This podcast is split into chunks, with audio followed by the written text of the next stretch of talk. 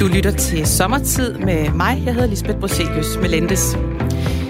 Og velkommen. Min gæst i dag, det er professor i pædagogisk psykologi. Faktisk så kan hun prale af at være den yngste kvindelige professor i Danmark, da hun fik titlen allerede som 34-årig. Hun er bestyrelsesmedlem i blandt andre Gyldendal og Roskilde Festivalfonden. Hun forsker i kreativitet og læring og har skrevet adskillige bøger om netop det. Og så er hun i dag rektor på Designskolen, Designskolen i Kolding, samtidig med, at hun stadig er professor på Aalborg Universitet. Pyha, velkommen til Sommertid, Lene Tanker. Tak. Og velkommen til jer, der lytter med os. Øh, Lene, hvor meget tid bliver der egentlig til fors- forskning mellem et job som rektor på en stor uddannelsesinstitution og bogskrivning? Fordi du er jo også lige udkommet kommet ud med en ny bog nu her. Jamen, øh, altså, tid er jo ret interessant i den sammenhæng. Jeg har forsket i mange år, og øh, det er ikke fordi, at øh, det er den perfekte metafor der, men det er lidt ligesom en, en maskine, der er øh, i gang. Den kan ikke bare sådan lige stoppe. Øh, og øh, derfor så har jeg også øh, forskningsprojekter, som er sat i gang for længe siden, som jeg øh, arbejder med sammen med mine gode kollegaer øh, i Aalborg. Og øh, så øh, har jeg også haft tid til at sætte et, et enkelt nyt forskningsprojekt i gang. Øh, så øh, det, øh, det, er, det er en praksis. Ja, men hvor meget er det, at du rent faktisk, er det noget med, at det er 5 procent? Ja, jeg, jeg er ansat, at er professor? Øh, jeg, jeg er ansat 5 procent på Aalborg Universitet, så, ja. øh, så det, øh, det er til at overkomme. Ja, ja. godt. Øhm, vi, øh, du, du er med mig den næste time her i sommertid, Lene Tangård, øh, hvor jeg jo hver dag har en gæst med, som i løbet af det her år har haft noget særligt på spil, og derfor så har en øh, historie at fortælle om det. Jer, der lytter med, vil jeg også meget gerne have med i programmet i dag. I kan skrive ind med spørgsmål til Lene Tangård, dem vil jeg så tage med i løbet af timen.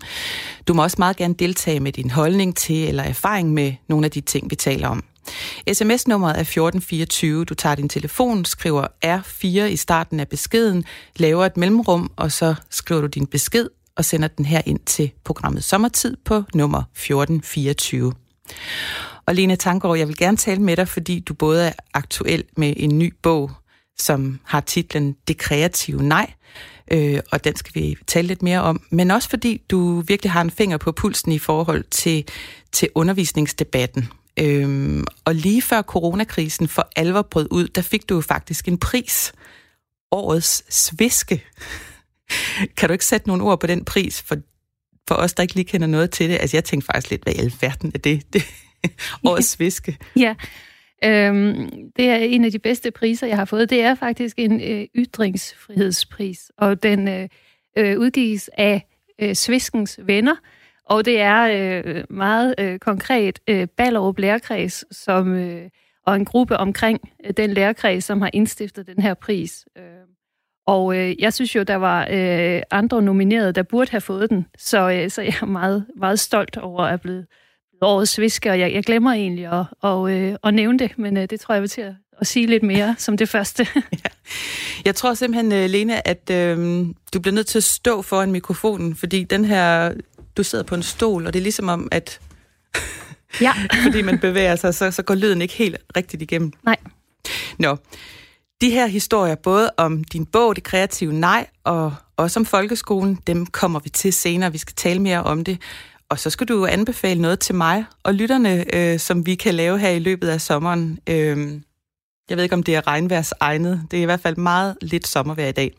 Det glæder jeg mig til, men først så skal vi lige kigge på dagens nyheder. Lene Tangård, du har taget en historie med til mig, og jeg har en med til dig, men øh, vil du ikke lægge ud? Altså som, som det uddannelsesmenneske, jeg er, så synes jeg selvfølgelig, at øh, årets øh, optagelsestal ja. er, er den mest interessante øh, nyhed, at øh, 94.604 har søgt en øh, videregående uddannelse, og at øh, 69.526 faktisk har fået en plads. Og så at øh, der er så mange øh, pladser stadigvæk. Øh, der er jo nogen, der ikke lige er kommet ind, men når man kigger på, på listen øh, på de forskellige uddannelsesinstitutioner i Danmark, så kan man se, hvor mange muligheder der er. Så det synes jeg er en, en god nyhed. Kan, og, kan man øh, se, hvor mange ledige pladser der stadig er? Du kan se, at øh, det ser ud som om, at, øh, at der er øh, adgang, og øh, man kan jo gå ind på øh, den koordinerede tilmelding, og øh, så kan man se, hvor der er ledige pladser, og man kan få øh, vejledning. Så vidt jeg kan forstå, så har alle dem, der er blevet afvist, faktisk fået en sms, hvilket jo er øh, god service, øh, og hvor de får tilbud om vejledning i forhold til et andet uddannelsesvalg. Så det synes jeg er en god nyhed. Og så også, som, som der blev nævnt også i jeres nyhedsudsendelse, at øh, det her enorme øh, pres på karakterer måske kan blive lettet en lille smule, fordi at quotienterne øh, er faldet ret markant i forhold til de senere år. Det synes jeg også er en god nyhed, fordi hvis det kan være en af de ting, der kan gøre, at vi får lidt mindre karakterpres i øh, gymnasiet og også i folkeskolen, så, så vil det være rigtig godt. Men ja. udover det, så øh, må jeg, øh, skal jeg stadigvæk skifte øh, mikrofon? Jeg står, jamen, jeg står overvejet om, ja, men du skal prøve at skifte mikrofon. Nej, vi, vi prøver, vi det fortsætter kører. bare. Men ellers så, så bliver jeg nødt til at sige, altså jeg har fulgt i den her tid øh, Anders Fomsgaard, som er øh, virusekspert, og øh, politikken har en stor historie om, øh, og han fortæller, at han nægter at udtale sig om øh, det politiske, det synes jeg er rigtig klogt. Og, øh, og så fortæller han om, øh, hvordan han opfatter den her virus som den perfekte virus. Og, øh, ja, han er, han er dybt imponeret over det. ja, og det er interessant det her med, at øh, selvom øh, en virus jo ikke har... Øh, egenskaber ligesom en organisme, så, øh, så, så bruger han alligevel en, en metafor, hvor vi, hvor vi sådan næsten får menneskeliggjort den her virus, og kan begynde at betragte den som en, øh, sådan lidt en modstander, vi skal bekæmpe. Ja. Og, øh, ja. okay, producer Isa, hun kom lige ind og rettet på mikrofonen. Den uh, drillede lige lidt her ja, til morgen. Og man, man kan sige, at den type videnskabsformidling, synes jeg, er imponerende og øh, fantastisk. Og øh, hvis jeg var ung menneske, så ville jeg øh, optaget af at, øh, at prøve at blive ligesom, ligesom ham. ja, øh, jamen det er, så du havde faktisk to historier med. Ja. Ja, godt. Jamen ved du hvad, min historie den handler også om uddannelse. Øhm, Ritzau skriver her til morgen, at SF er klar til at lave om på folkeskolens afgangseksamen, så ingen længere vil kunne dumpe i folkeskolen, ligesom de vil afskaffe karakterkrav til ungdomsuddannelserne. Og det øh, forslag vil de så drøfte med folkeskoleforligskredsen efter sommerferien. Og så siger Jakob Mark, der er undervisningsordfører i SF, vi mener, det er forkert at give børn det nederlag, at de kan dumpe, inden man er kommet rigtig i gang med uddannelsessystemet. Øh, de vil så erstatte afslutningseksamenerne med en overgangsprøve, hvor eleverne så kan prøve forskellige uddannelser af. Øhm, og, og han siger også, det som vi ønsker er at fjerne de markater, som giver de unge unødige nederlag. Øhm, og det synes jeg var interessant, også i lyset af det, hvad vi skal snakke om lige om lidt, fordi noget af det, din bog, din nye bog, Det Kreative Nej, handler om, det er jo blandt andet, hvordan man bruger det at blive afvist. Øhm, og, øh, men hvad, hvad tænker du, når du hører det her? Altså, er det, øh, er det godt eller skidt i dine øjne? Mm, jeg tænker, at øh, det er back to normal, øh, fordi det er jo øh, ret nyt, at man øh, gjorde øh, folkeskolens arbejdsprøve til en eksamen. Øh, så nu øh, kan man sige, med SF's forslag, så går man egentlig bare tilbage, sådan som det har været i mange år, nemlig at vi har en, en afgangsprøve. Øh, så det er rigtig øh, udmærket. Jeg, jeg kender jo ikke detaljerne i, i deres øh, forslag. Så, og vi ved så, jo heller ikke, om den bliver købt i Folketinget. Nej, øh, øh, umiddelbart så øh, vil jeg synes, at det er en god erfaring at prøve at komme til en prøve. Mm. Øh, det behøver jo ikke at være et, et nederlag. Det, det kommer an på, hvordan man håndterer det. Og når det netop ikke er en eksamen, så vil det kunne håndteres lige præcis som en prøve. Fordi uanset øh, hvem man er og hvor man ender, så kommer man ud for prøvelser og prøver. Mm. Øh, og, øh, og det er godt at, at prøve at, at lære at stå i den situation.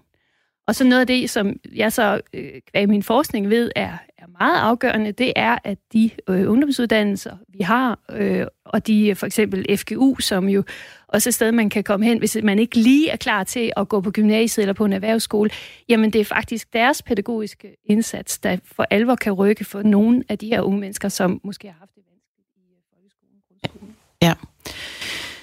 Øhm, ja, vi har altså lidt problemer med mikrofonen. Jeg ved ikke, kan du prøve lige at stille dig derover til nummer det, tre? Ja, ja.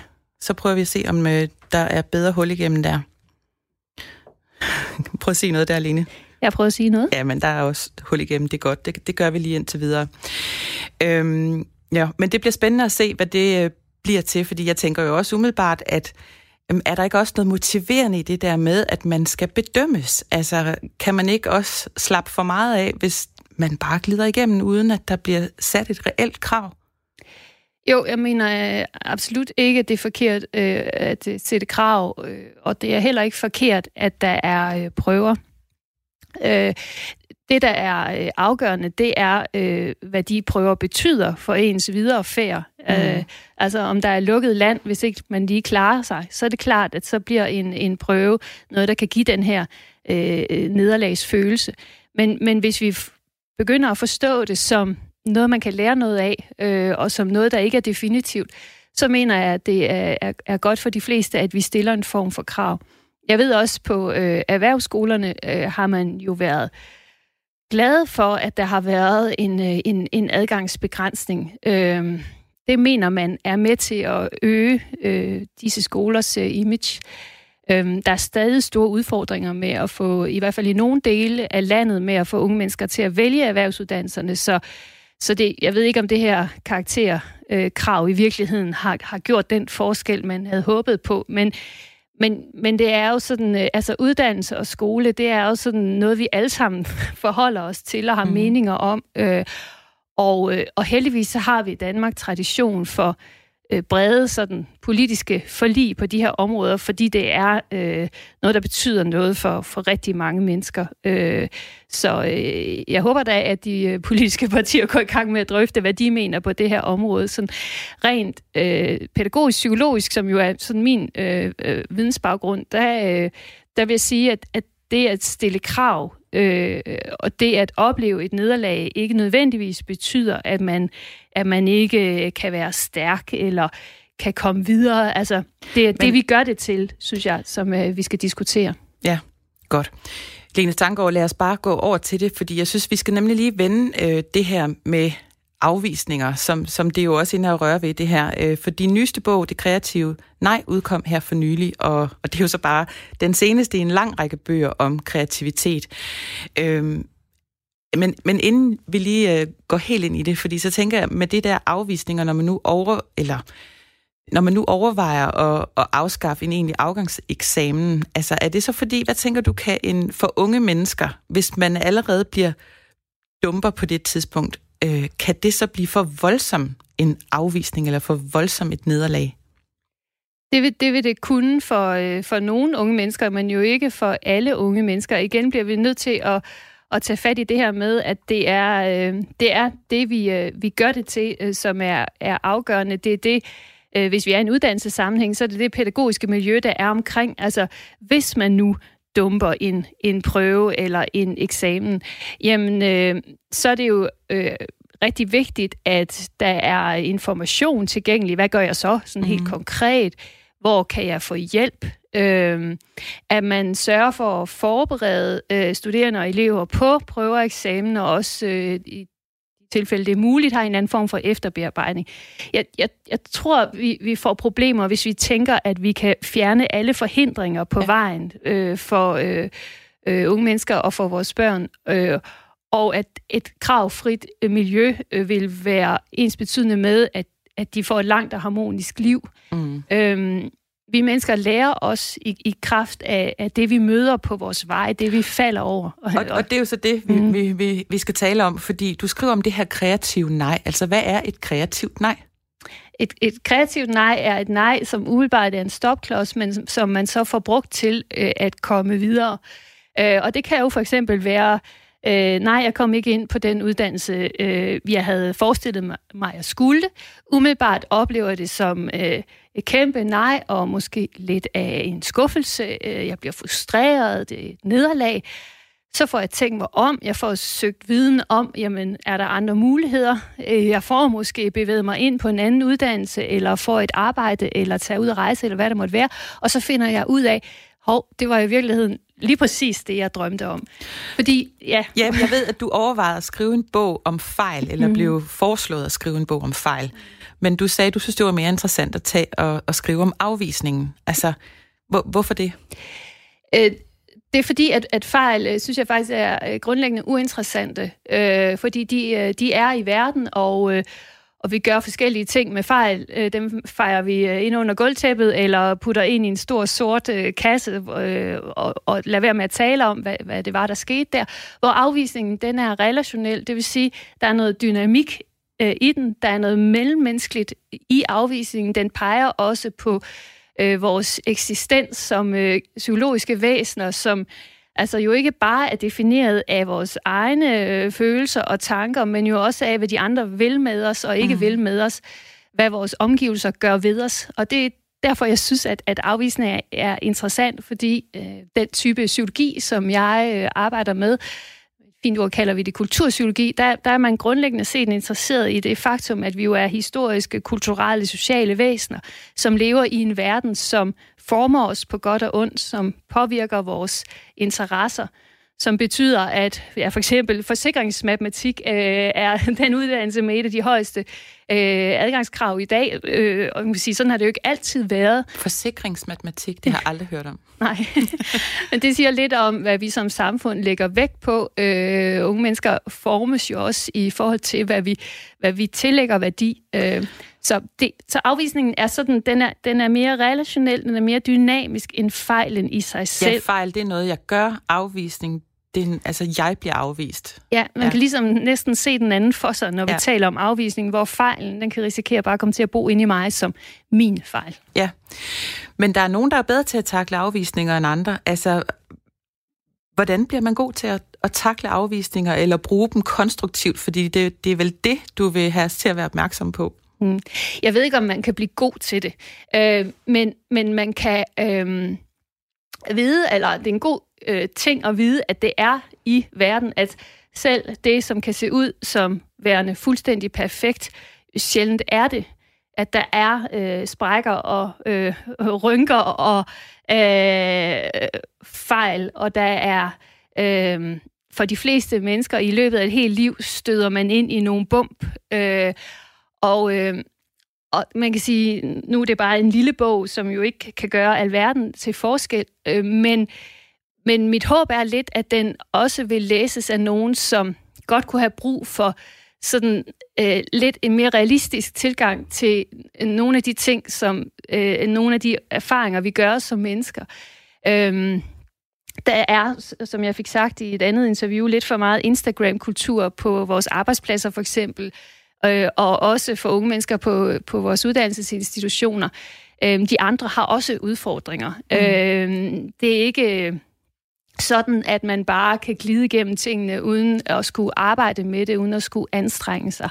Så afvisningen skal gerne sådan hjælpe os, altså det, at jeg belyser den, og også prøver at belyse det som i virkeligheden noget, vi godt kan bruge som drivkraft til at komme et andet sted hen, skal gerne være med til at skabe en fortælling om vores eksistens som som, som, hvor, hvor man kan sige, vi får, hvor vi gerne skal få lidt mere øje på, på, på det rod, der også er, og det, det er mudder, og det er regnvejr, og, og de udfordringer, der er i, i alle menneskers liv. Men hvorfor er, det, hvorfor er det egentlig nødvendigt at skrive sådan en bog? Altså fordi man kan sige, altså er det nødvendigt at få at vide, at jamen, når du får en afvisning, jamen, så skal du blive ved med at kæmpe, eller du skal gøre noget andet, fordi er vi, er vi bare blevet for, hvad skal man sige, for passive, at så, så giver vi op for hurtigt i dag, eller hvad er det, du tænker? Altså, jeg, jeg ved ikke, om det nogensinde bliver nødvendigt at skrive en bog, øh, men, men jeg øh, har jo selv erfaret, og det er jo det, jeg skriver om også, at for eksempel i, øh, i, i forskningsverdenen, øh, jamen, der er, der er for eksempel meget stor frafald på phd forløb Mm. Hvorfor er der det? Jamen, øh, det er fordi, der er meget stor krav om at publicere øh, blandt andet. Øh, det er måske også, fordi der er dårlige arbejdsvilkår osv. Øh, når man skal publicere meget, så får man faktisk øh, afvisninger. De fleste gør i hvert fald. Øh, hvis ikke vi fortæller om det, så bliver det sværere at publicere. Når man skal publicere, og når det er kriteriet for at lykkes, så er det nødvendigt, at vi får viden om, at jamen selv de dygtigste professorer, nu er øh, Anders her, Formsgaard har ikke, men han har sikkert også fået afvist noget af sit øh, arbejde. Har du selv prøvet det? Og ja, øh, det har jeg øh, prøvet. Øh, jeg har også prøvet øh, at bare øh, simpelthen øh, lykkes i første hug, øh, og øh, jeg har sjældent synes, at, øh, at det er det, jeg har lært mest af. Øh, det kan godt være, at det har været det bedste arbejde, øh, men det er jo sådan en forskel på produkt og så, og så processen. Øh, Einstein fik også øh, afvist noget af sit arbejde. Øh, Nobelprismodtagere øh, får afvist noget af deres øh, arbejde.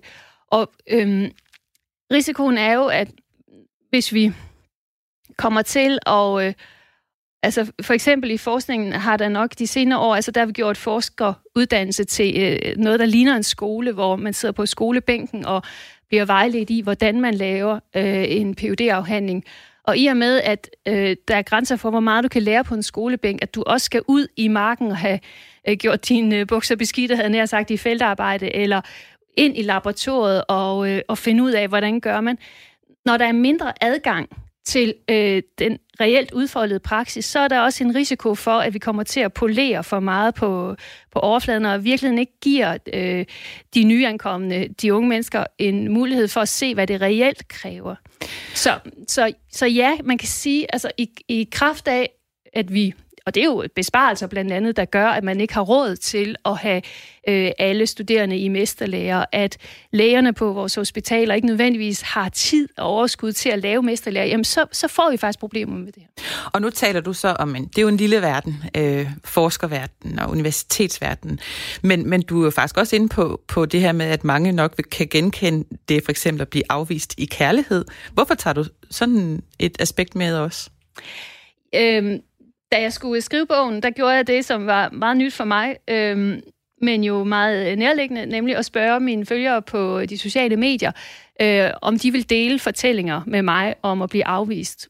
Og de fortællinger, der tækkede ind i min indbakke, de handlede rigtig meget om, øh, om kærlighed og om øh, moderne dating på øh, portaler, hvor man skal sælge sig selv som en anden vare der risikerer ikke at blive valgt, øh, handlede rigtig meget om, fortællingerne handlede rigtig meget om sådan øh, eksklusionsfortællinger på vores arbejdsplads. Det er ikke at komme ind i, i den arbejdsgruppe, man øh, gerne vil være en del af. Det er at blive ignoreret, det er ikke at blive set. Øh, så derfor så kom bogen til at, at, at, at brede sig ud, øh, hvor man kan sige, afsættet for, for bogen var øh, altså forskningsverdenen og, øh, og andre typer af af, af sådan vidensmiljøer, hvor afvisningen er en del af det, men så, så endte det med, at bogen fik et bredere fokus, fordi afvisninger jo findes overalt. Øhm, og, øhm, og jeg tror at det er blevet mere kompliceret for, for det moderne menneske, det senmoderne menneske, øh, fordi der er en grundfortælling om, at øh, du har adgang til alt, hvis du vil. Øh, du skal bare have lavet en god strategi for, hvordan du kommer derhen. Øh, vi vil meget. Øh, der er uendelige krav om selvrealisering. Og det vil sige, at, at afvisning også ligger og lurer lige rundt om hjørnet. Øh, fordi der er ikke adgang øh, til alle, og der er ikke uendelige øh, muligheder for selvrealisering. Og den del, kan man sige, vil jeg gerne løfte frem i Og der i er bogen. desværre heller ikke lykkelige kærlighedshistorier til alle.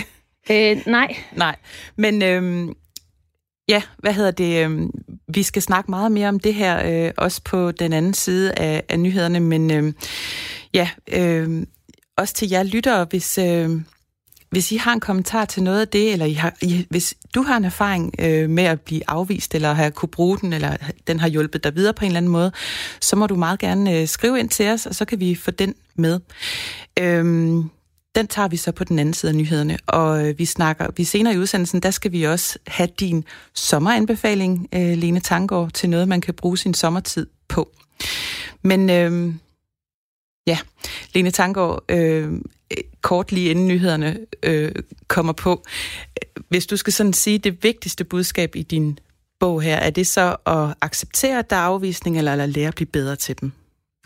Jamen, jeg vil gerne have det af begge dele, at man kan acceptere, at det er en del af det, og så øh, også blive bedre til det. Altså, ved for eksempel, og jeg har en, en lille historie om en designer i bogen, som Helt kort. ringer tre gange, og så sidst får hun et ja. Så, Godt. Ja. det er en god historie at slutte på. Men øh, nu skal vi have nyheder. Her er nyhederne på Radio 4. I mere end to år har Simon Andersen, der er nyhedschef for Berlingske, været sigtet for brud på straffeloven, og nu er hans tålmodighed med Københavns politi sluppet op. Derfor så har han indbragt sagen for Københavns byret, som har berammet et retsmøde i sagen torsdag i den her uge. Her skal retten tage stilling til, om der skal sættes en frist på den videre sagsbehandling. Myndighederne skal ikke i overvis opretholde sigtelser mod journalister, forlæggere eller forfattere, for dybest set at videregive, hvad en mand har skrevet i en bog, som afgjort har offentlighedens interesse, siger Simon Andersen. Sagen drejer sig om bogen Syv år for PET, Jakob Scharfs tid, der er skrevet af journalist Morten Skjoldager. I efteråret 2016 fik politiets efterretningstjeneste retten til at udstede et midlertidigt forbud mod udgivelse af bogen. Forbuddet det var rettet mod forlaget People's Press, og flere medier valgte at bringe alt fra uddrag af bogen til at optrykke den i fuldt omfang. I programmet Reporterne på Radio 24 hvor Simon Andersen var nyhedschef dengang, der refererede han fra bogen. Det skete der i første omgang ikke noget ved, men i juni 2018, altså knap to år efter udsendelsen, blev han sigtet for overtrædelse af straffelovens paragraf 152d. Og chefredaktørerne på Politikken, Ekstrabladet, Radio 24 7 Bogens forfatter og en boghandler blev sigtet. Dermed så undgik politiet, at sagen blev forældet. I sigtelsen mod Simon Andersen står der, at han mistænkes for uberettiget at have videregivet fortrolige oplysninger om enkeltpersoners ret til private forhold, samt oplysninger, der var fortrolige af hensyn til statens sikkerhed. Juni og juli er højsæson for berusede trafikanter, og derfor så har politiet i løbet af sommeren kørt en målrettet indsats mod sprit- og narkobilister over hele landet. Indsatsen den løb fra den 15. juni og frem til den 26. juli, og nu kan politiet gøre udbyttet op. Indsatsen førte til 717 sigtelser for spirituskørsel, mens 1056 blev sigtet for at køre under påvirkning af medicin eller narko, det oplyser Rigspolitiet i en pressemeddelelse. Politiet melder derudover om 168 trafikulykker, hvor spiritus kan have været en medvirkende årsag til ulykken, og 45 ulykker, hvor der er mistanke om, at føreren har været påvirket af medicin eller af narko. Borgmestrene i seks amerikanske byer appellerer til kongressen om at forbyde at sende føderale sikkerhedsstyrker til byer, som ikke vil have dem. Det fremgår en opfordring til begge kamre i kongressen fra borgmesterne i Portland, Seattle, Chicago, Kansas City, Albuquerque og Washington D.C. Det skriver nyhedsbureauet AP. Opfordringen den kommer samtidig med, at præsident Donald Trump overvejer at sende flere føderale sikkerhedsstyrker til Portland i delstaten Oregon. Denne administrations uhørte brug af føderal magt i byer, hvis lokale myndigheder har stærke indvendinger, burde aldrig finde sted, skriver borgmestrene til lederne i repræsentanternes hus og senatet ifølge AP. Den seneste tid har der været voldsomme sammenstød mellem demonstranter og federal politi i Portland. Her har protester mod racisme og politivold stået på, siden den sorte amerikaner George Floyd døde i politiets varetægt i Minneapolis den 25. maj. I dag får vi først skyet vejr, men efterhånden får de fleste lidt eller nogen sol. Temperatur mellem 17 og 22 grader og lidt til frisk vind, mest omkring sydvest.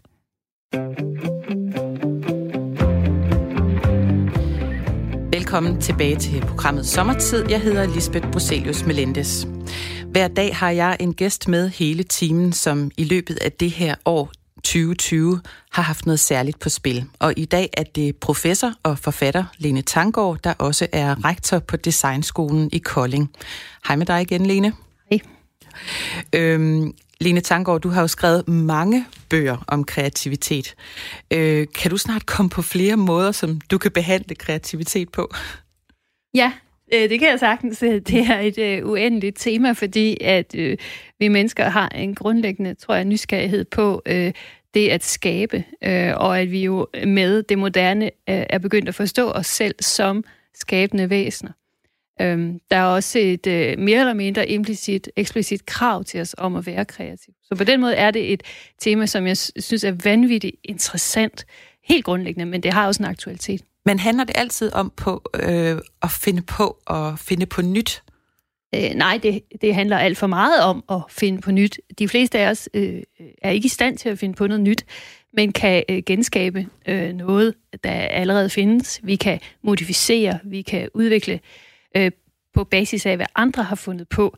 Øh, en gang imellem, så øh, finder vi så på noget, der er helt nyt, men, men der er for meget... Øh, hype omkring det der med, at det skal være nyt. Øh. Jamen for eksempel, man siger, hvis man gør noget på rutinen, det har sådan en negativ klang. Mm. Øhm, men der er jo en grund til, at man gør ting på rutine eller af vane, fordi er det ikke fordi, at tingene fungerer? Jo, for det første er der rigtig mange ting, vi ikke behøver at lave om i vores øh, liv. Men øh, hvis, hvis man ser på øh, altså også forskning på højeste niveau, så er der jo masser af rutine. Øh, man kan jo ikke bare starte fra dag et med at, at sige, nu er jeg virusekspert, eller nu er jeg ekspert i læreprocesser eller kreativitet. Det er jo noget, man oparbejder en vis rutine indenfor, og, og dermed en, et repertoire af viden og færdigheder, som så, øh, og en indsigt i et felt, der så også gør, at man er i stand til at se, hvad vil så være nyt, og hvor er der så en mulighed for at lave et eventuelt øh, gennembrud. Så, øh, så det er en væsentlig pointe, at kreative processer bygger på vaner og rutiner, og øh, at det i virkeligheden er, er ganske sjældent, at vi finder på noget nyt. Ja. Lene Tangård, vi skal også tale om øh, det her år, øh, hvor vi har haft corona, og hvordan det har har påvirket øh, livet for rigtig mange af os. Øh, som jeg vi kort talte om i starten af programmet, så fik du den her pris årets sviske. Øhm, en pris, der hvert år gives af Sviskens Venner, som er en gruppe af tidligere og nuværende undervisere, der blev dannet i øh, 2013 i protest mod overenskomstforhandlingerne, der førte til lærerlockouten samme år. Og det er altså en pris, som bliver givet til en person eller til grupper, der gør stemme, der stemme øh, bemærket i debatten om folkeskolen. Og du har jo blandet dig i debatten om folkeskole og undervisning her i landet. Er det øh, en arbejdsskade, eller hvad er det, der gør, at du ikke kan lade være med det? Øh, det er delvis en, en arbejdsskade. Jeg har interesseret mig for skole, lige siden jeg selv gik i skole, øh, og var Øh, min mor var, var lærer og skoleleder, så jeg fik det jo ind med, med modersmælken bogstaveligt talt. Men udover det, så øh, min første, altså de første 10 år, hvor jeg forskede, der interesserede mig meget lidt for skole.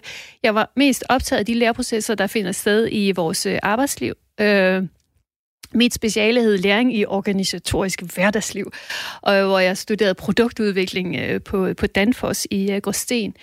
Men øh, så øh, skete der nogle ting omkring, og det var jo omkring øh, skolereformen, og det var egentlig øh, den her optagethed omkring øh, læringsmål, at det at styre efter læringsmål, som hvor jeg simpelthen blev nødt til at, at melde mig i øh, øh, debatten, øh, og jeg begyndte at skrive eksplicit øh, om skolen, fordi og jeg kan huske, at jeg øh, simpelthen bare sådan helt enkelt konstaterede, at vi jo lærer øh, også uden at have mål.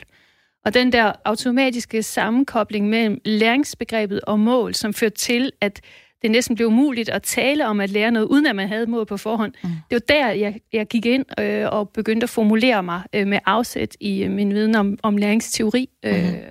Så øh, så det, var, det var ikke meningen som sådan i udgangspunktet, at jeg skulle sådan blande mig i, i skolen, og øh, min professor Steiner Kvæle på Aarhus Universitet havde også advaret mig mod at gå ind i øh, skoleforskning og skoledebatten, og han sagde, at du skal aldrig interviewe en lærer, fordi de, de uh, sørger altid for at sige det, som uh, de ved er det rigtige. Dem kan du alligevel ikke uh, få til at sige noget, sagde han. Kan jeg huske, jeg skulle heller ikke interviewe min egen faggruppe, psykologerne, og det gjorde jeg så troligt i mange år efterfølgende. Sikkert af ren nysgerrighed. Så du gjorde alt det, han sagde, du ikke skulle gøre? Ja.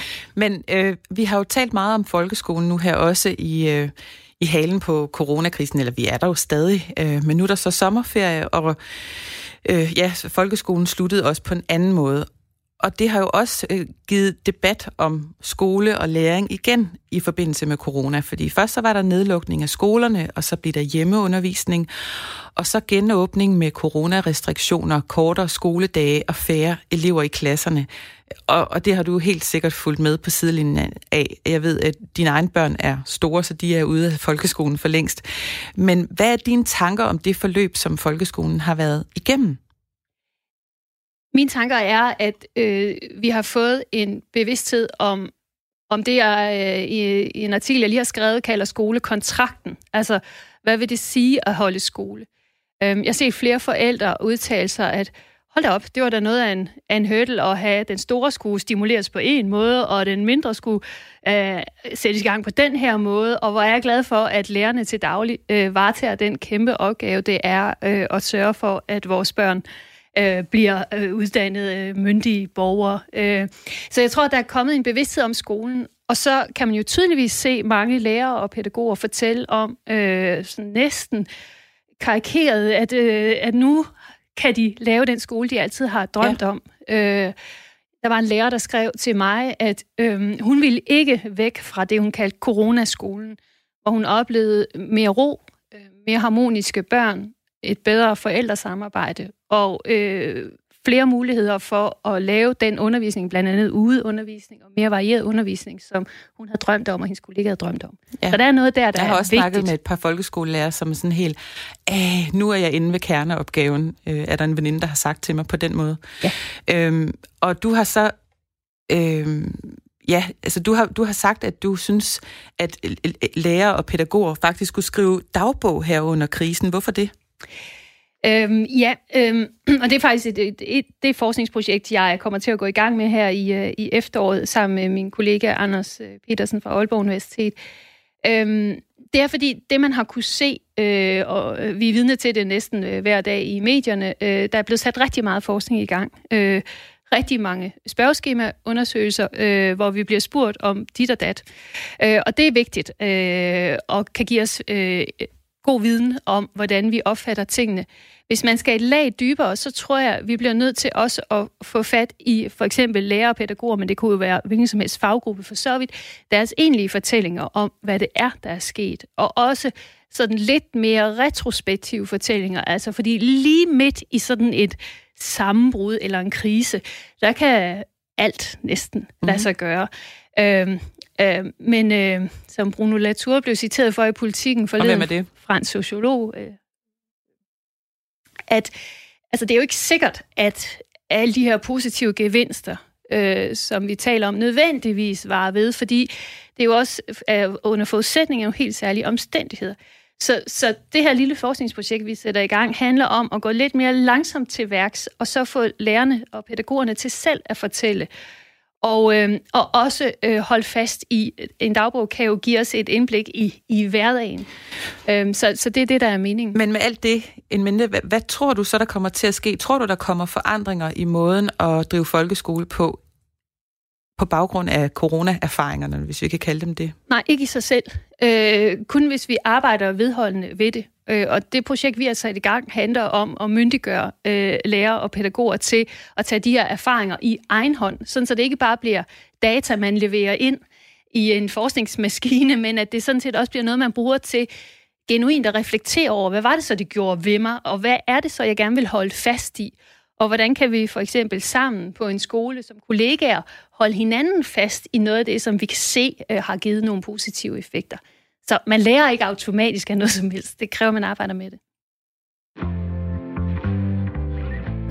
Lene Tangård, nu øh, skifter vi lidt spor, fordi øh, vi har hørt dig fortælle om noget af det, du har oplevet i første halvdel af, af 2020, hvor du har udgivet en bog, og du har haft travlt med at jagtage folkeskole og haft dit rektorjob. Og noget af det, der har jo været kendetegnende for os alle sammen, og som har farvet det hele, det er jo netop corona, øh, som også har præget mange øh, sommerferier i år. Øh, hvordan skulle din sommer have set ud, hvis der ikke havde været corona?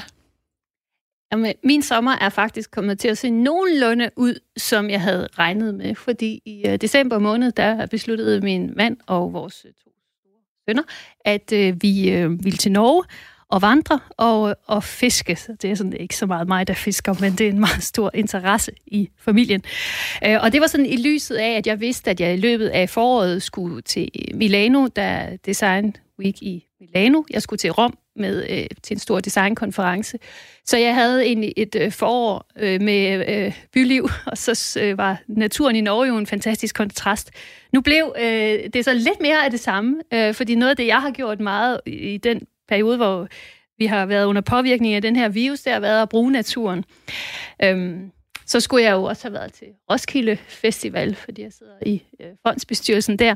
Det blev så ikke til noget. Det er lidt trist over. Ja. Øh, men, øh, men det blev sådan nogenlunde, som jeg havde regnet med, og så er det jo bare vejret, vi, øh, vi venter på. Ja, det venter vi stadig på. Øhm, har du planer for resten af sommeren? Jeg skal lige så stille i gang med at øh, arbejde igen. Øh, jeg har du kan... stadig ferie? Nej, det har jeg ikke rigtigt. Øh, vi har rektoratsmøde mandag tirsdag, som øh, jeg skal have planlagt. Øh, jeg har altid noget, jeg skriver lidt på. Øh, men ellers så, så ser jeg ind i en august, hvor øh, der er jo masser ting, der øh, begynder igen. Øh, så det bliver et travlt øh, efterår, som jeg prøver at samle energi til.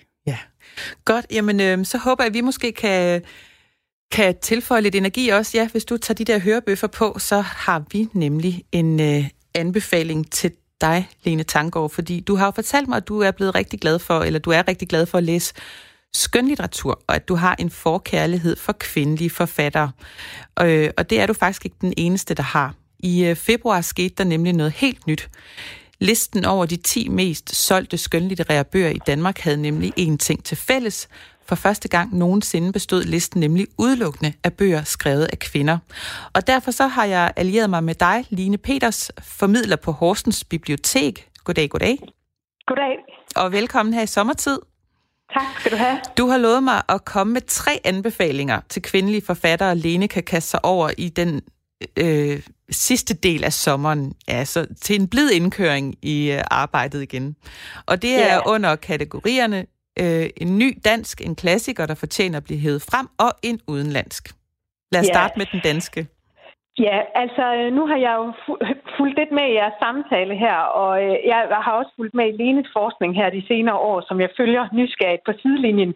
Og øh, der tænker jeg egentlig, at sådan en bog som Stine Askovs katalog over katastrofer, som lige er udkommet her i foråret, er helt oplagt. Øh, den taler lige ind i den her dannelses øh, tankegang, Lene hun, øh, hun, hun snakker så meget om i forhold til det her med livsduelighed. Hvordan gør vi som forældre vores børn øh, livsduelige øh, øh, til livet. Har du læst øh, den, uh, Lene Tanker? Nej, den lyder fantastisk. Ja, godt. Den, øh, den er en roman, som foregår tilbage i 80'erne, hvor, hvor, hvor Helle bor alene med sin far Bengt, som mener, hun skal forberedes på alle mulige katastrofer i tilfældet af udslip fra Barsebæk og diverse ting. Og, og det er sådan underligt, at den taler på en måde meget ind i den her coronatid, vi jo, vi jo lige har været igennem og stadigvæk på en måde står i. Øhm, så sådan uh, uforvarende at den kommer til at tale ind i den tid, synes jeg, vi lever i nu, selvom den beskriver en helt anden tid. Øhm, og så tænker jeg også, at, at der fra forfatterens side måske ligger lidt en, en, sådan en, en kommentar til de her mange curlingforældre, man snakker om. Nu bryder jeg mig ikke selv om det begreb, men, men dem, de her forældre, vi snakker meget om i de her år, der er mange forældre, der ikke tør lade deres børn lide det mindste afsavn eller nederlag, og, og den her bog går i hvert fald i en helt anden retning, må man sige. Øh, en, en utrolig en af en, en, en roman, jeg virkelig vil anbefale. Den tror jeg kommer på listen. Og så har du også en øh, klassiker, der fortjener at blive hævet frem af gemmerne, ved jeg.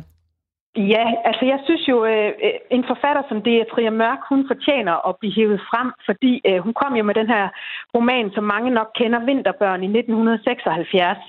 Øhm, men i og med, at den blev genudgivet af Gyldendal for nogle år siden, så øh, har den fået også et stort læsende publikum blandt yngre generationer. Og jeg synes jo, der er sådan noget fint ved, at det er på en måde den første roman, vi har sådan på dansk grund, som beskriver det her med, hvordan det er at blive mor, og hvilke tanker helt øh, på eksistentiel plan, der, der, hvad skal man sige, går igennem hovedet på en, når man skal være mor og stifte familie og sætte et lille nyt øh, menneske i verden. Og så må jeg høre, Lene, øh, har, har du øh, læst Vinterbørn? Ja. Den har du det, læst. Det har jeg. Ja. Øh, da jeg Men, frekventerede øh, biblioteket i 70'erne, der var det den slags litteratur, jeg kastede mig over. Godt. Vi prøver så øh, sidst, men ikke mindst, en øh, udenlandsk øh, bog. Her skal vi så ja, ikke så langt væk, kan jeg forstå.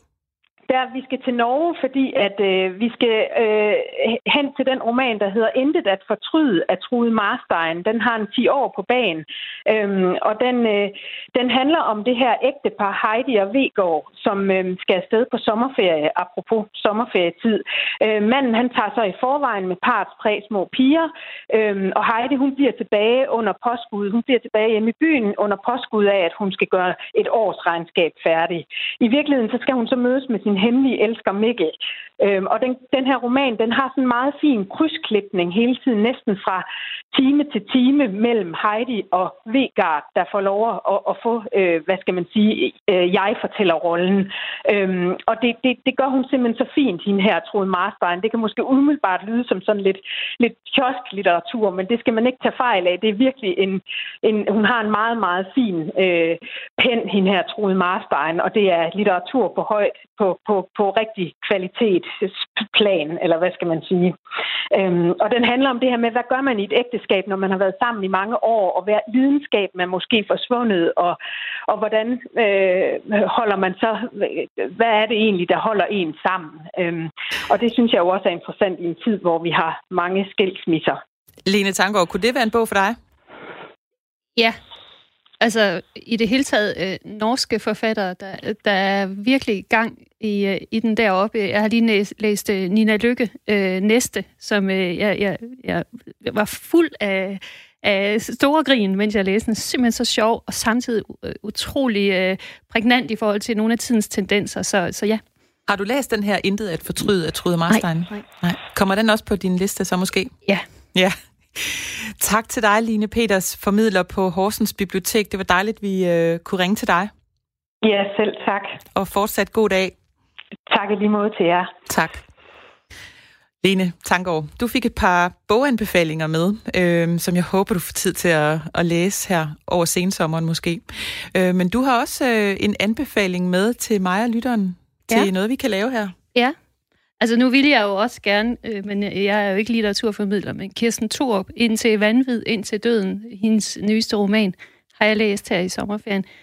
Fantastisk, også hvis man interesserer sig for pædagogik, fordi hun beskriver faktisk mm. øh, nazismen og dets pædagogiske idealer. Meget, meget øh, virkelig fantastisk.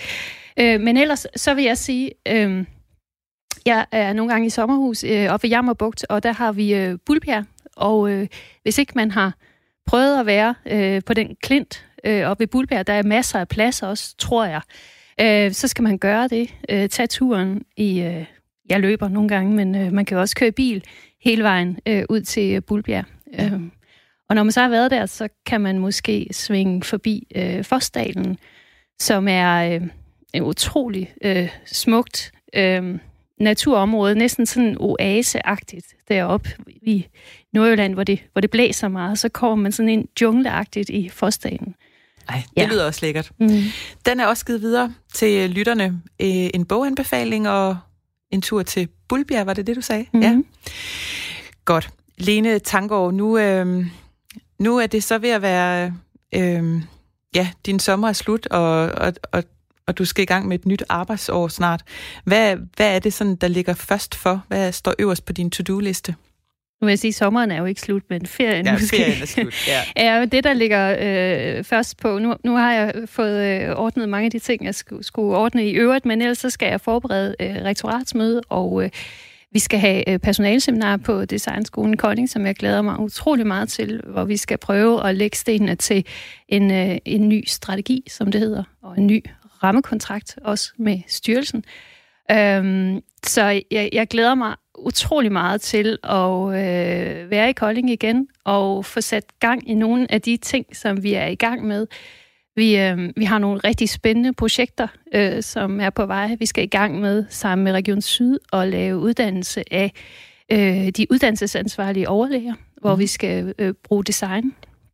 Vi skal i gang med øh, et nyt partnerskab med Aarhus Kommune, hvor vi skal bruge design i forhold til Øh, social- og sundhedsområdet, øh, og med Esbjerg Kommune, og ja, så der er øh, mange, Utrolig mange, mange projekter. Mm. Ja.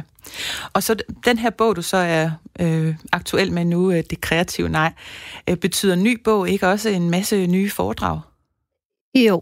Ja. Øh, det, det glemmer jeg øh, faktisk, øh, når jeg skriver, øh, for jeg skriver ikke for at udgive en bog, jeg skriver for at skrive.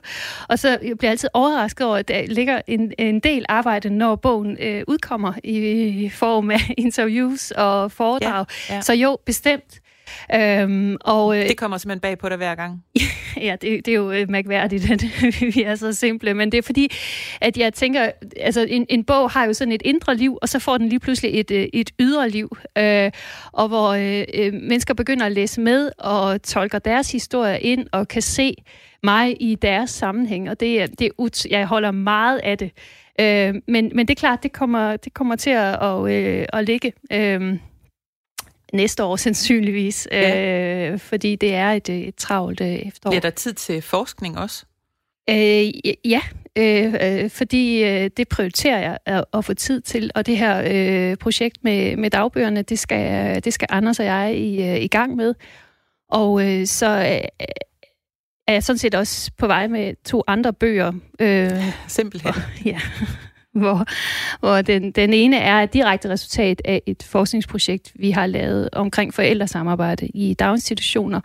Og den, øh, den anden bog, som øh, jeg har skrevet med Kjell Skovmand, den øh, hedder Hvad vi taler om, når vi taler om at lære. Og den handler øh, specifikt om øh, skolen, øh, hvor vi prøver at udvikle et læringsbegreb, som svarer til, øh, til det, der foregår og gerne skal foregå i skolen.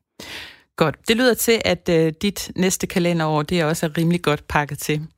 Øh, Lene Tangård, det har været en fornøjelse at have dig med her i programmet i dag. Vi er nået til vejs ende, og øh, vi øh, sender jo hver dag helst lytterne godt videre med en sang til resten af deres dag, og så derfor har jeg bedt dig om at vælge en sang, som du kan lide at høre om sommeren, eller som du måske har hørt meget den her sommer. Hvad er det, jeg skal sætte på? Jamen, øh, vi skal høre øh, Annika Åkær øh, gå selv, og øh, den har jeg hørt meget øh, i foråret. Lidt tilfældigt, jeg øh, stødte ind i hende, og så begyndte jeg at lytte til hende. Og jeg kan godt lide hendes tekster. Jeg bliver også nogle gange irriteret på hendes tekster, men det, sådan kan det jo også godt være med musik, at man sådan lige bliver vagt og øh, lytter lidt efter. Så øh, den her, den har, jeg, øh, den har jeg hørt meget.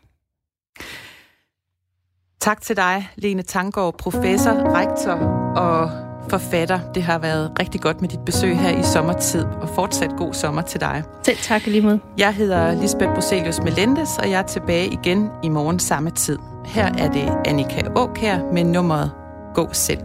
Kan vi blive fri for det vi kommer fra, det vi står i, kan jeg ikke forklare.